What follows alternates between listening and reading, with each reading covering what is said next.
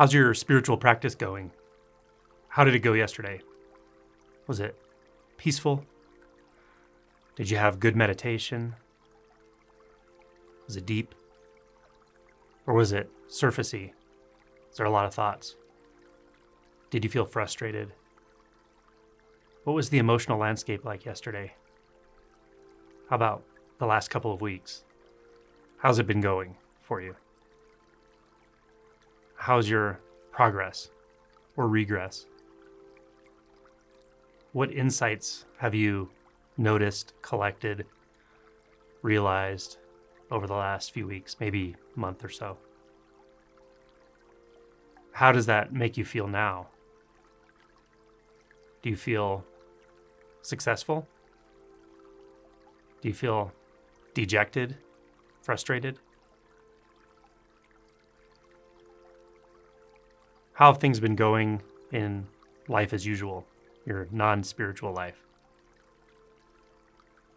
Everyday life, work, relationship, pastimes, hobbies, fitness. How's everything going?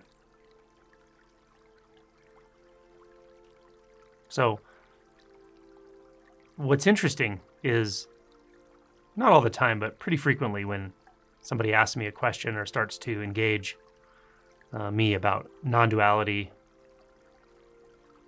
awakening, whatever, this is usually where they start, um, referencing what happened yesterday or has happened recently in practice, how things have been going. And, you know, that's all fine. Like, it has a value to it sometimes. If nothing else, it's a it's a jumping off place for the conversation because often we don't know what else to talk about except for what's already happened. Right? What else are we going to talk about? Can we talk about what's happening right now?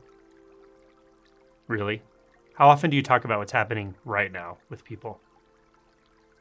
Not 5 minutes ago, not yesterday, not a week ago, but right now.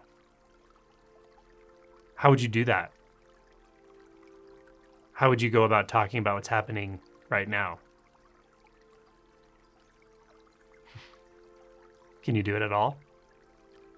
Is it possible? Try it. First of all, you have to look really closely at what's happening right now. Or perhaps not happening, but whatever it is, maybe it's not even an it. So, what are you going to say? Look, feel. You have five senses. Listen. Do you think there's a story there? Do you hear something telling you about last week? You do, it's a thought. And that thought's occurring right now. But can you even find it? Can you find the thought? Look closely. Maybe there's an image in your mind, a memory image, a visual image. Look closely. Where is that? When is that? When you look closely, is it as vivid? Or does it start to look like nothing at all? Like you can't find it? So, what is happening right now? Can you reference you right now? How do you reference you without talking about your past?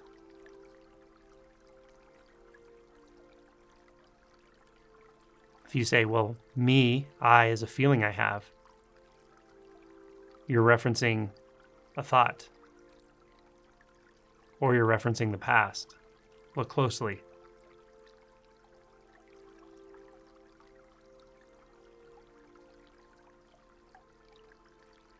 if you say awareness,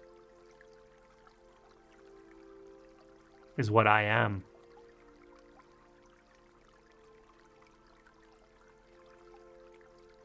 Where are you getting that information? What if you didn't know the word awareness?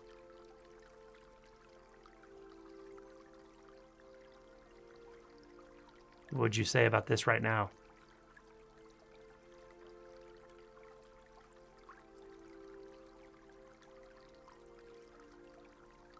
So don't ref- reference the past at all. Don't reference a thought. Don't grasp onto a memory. But be alert.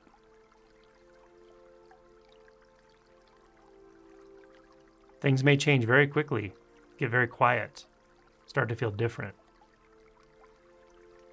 But still, don't make conclusions. Because if you make conclusions about now, you're really just comparing a moment ago to something in your distant past that gives you a reference point. So don't do that.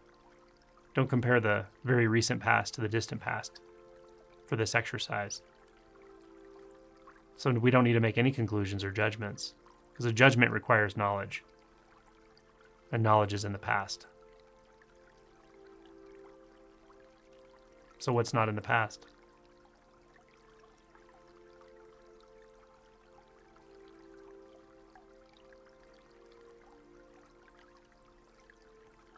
You have five sense gates.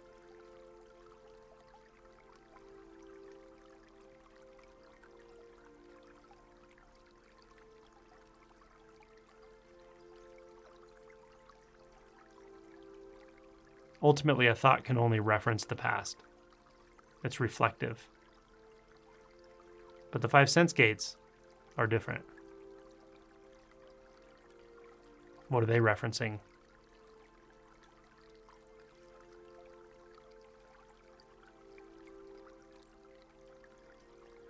Walt Whitman said, A watch indicates time. What does eternity indicate? This is eternity, which means not in time.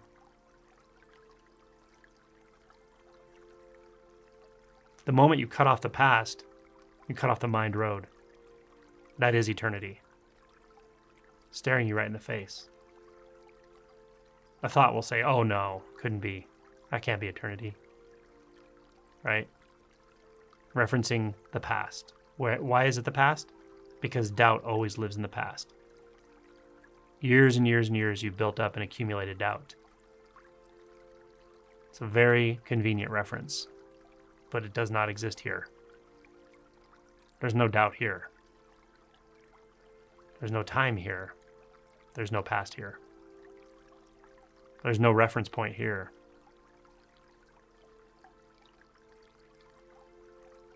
And you don't need any of it. None of that's needed.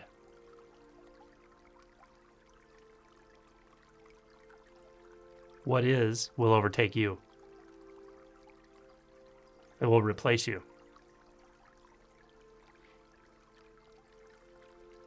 Just what's heard right now. And gone. The gone part's important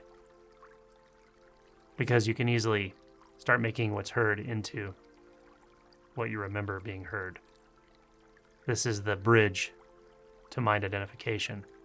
Burn the bridge. Just what's heard.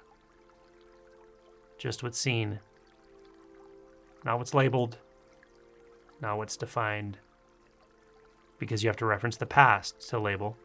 You learned it. You have to reference the past to define because you learned definitions.